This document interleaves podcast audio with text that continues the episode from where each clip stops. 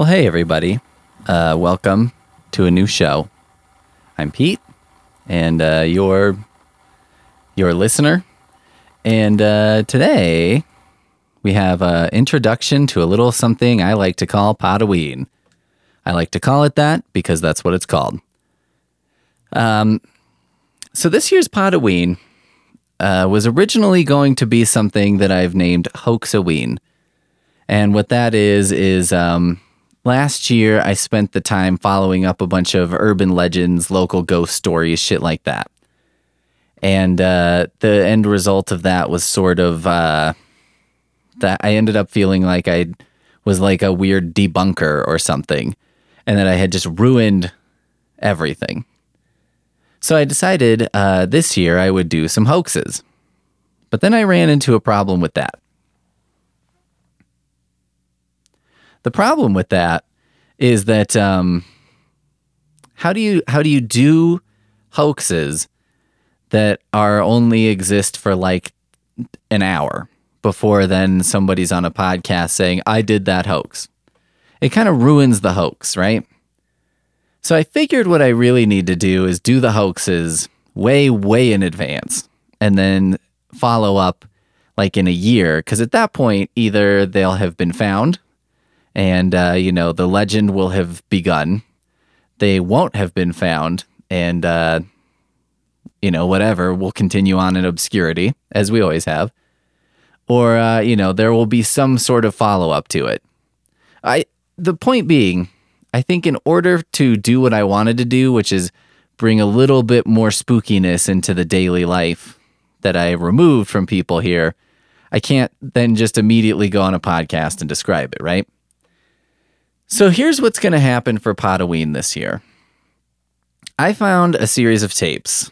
Um, they were recorded by a fellow writer, not so unlike myself, in the year 1996.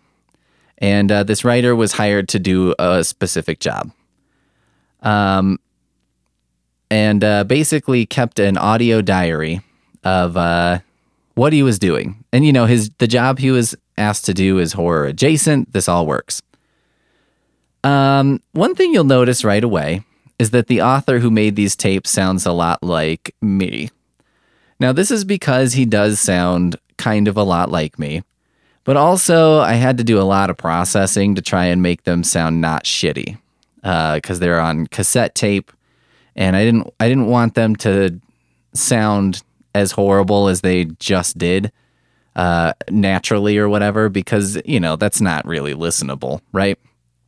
So I did a lot of work and uh, I'm not I'm not an expert audio engineer.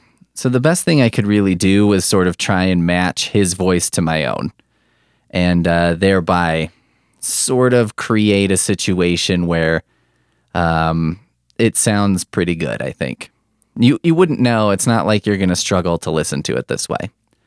Um, I guess this is also perhaps a look into my own psyche and the possibility that I think my own uh, voice is perfect.